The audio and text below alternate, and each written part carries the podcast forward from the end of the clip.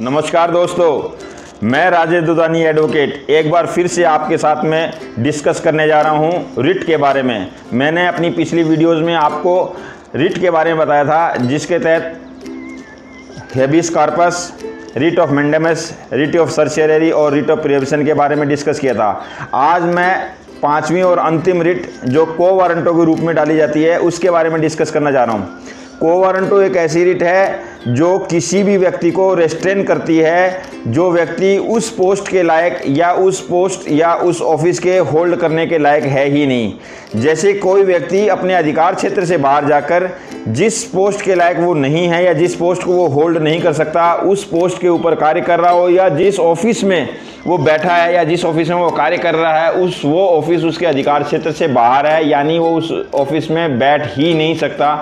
अगर वो उस ऑफ़िस में बैठ के कोई कार्य करता है तो हमें भारत का संविधान इस बात का अधिकार देता है कि हम उस व्यक्ति को, उस कार्य को करने से रोकें।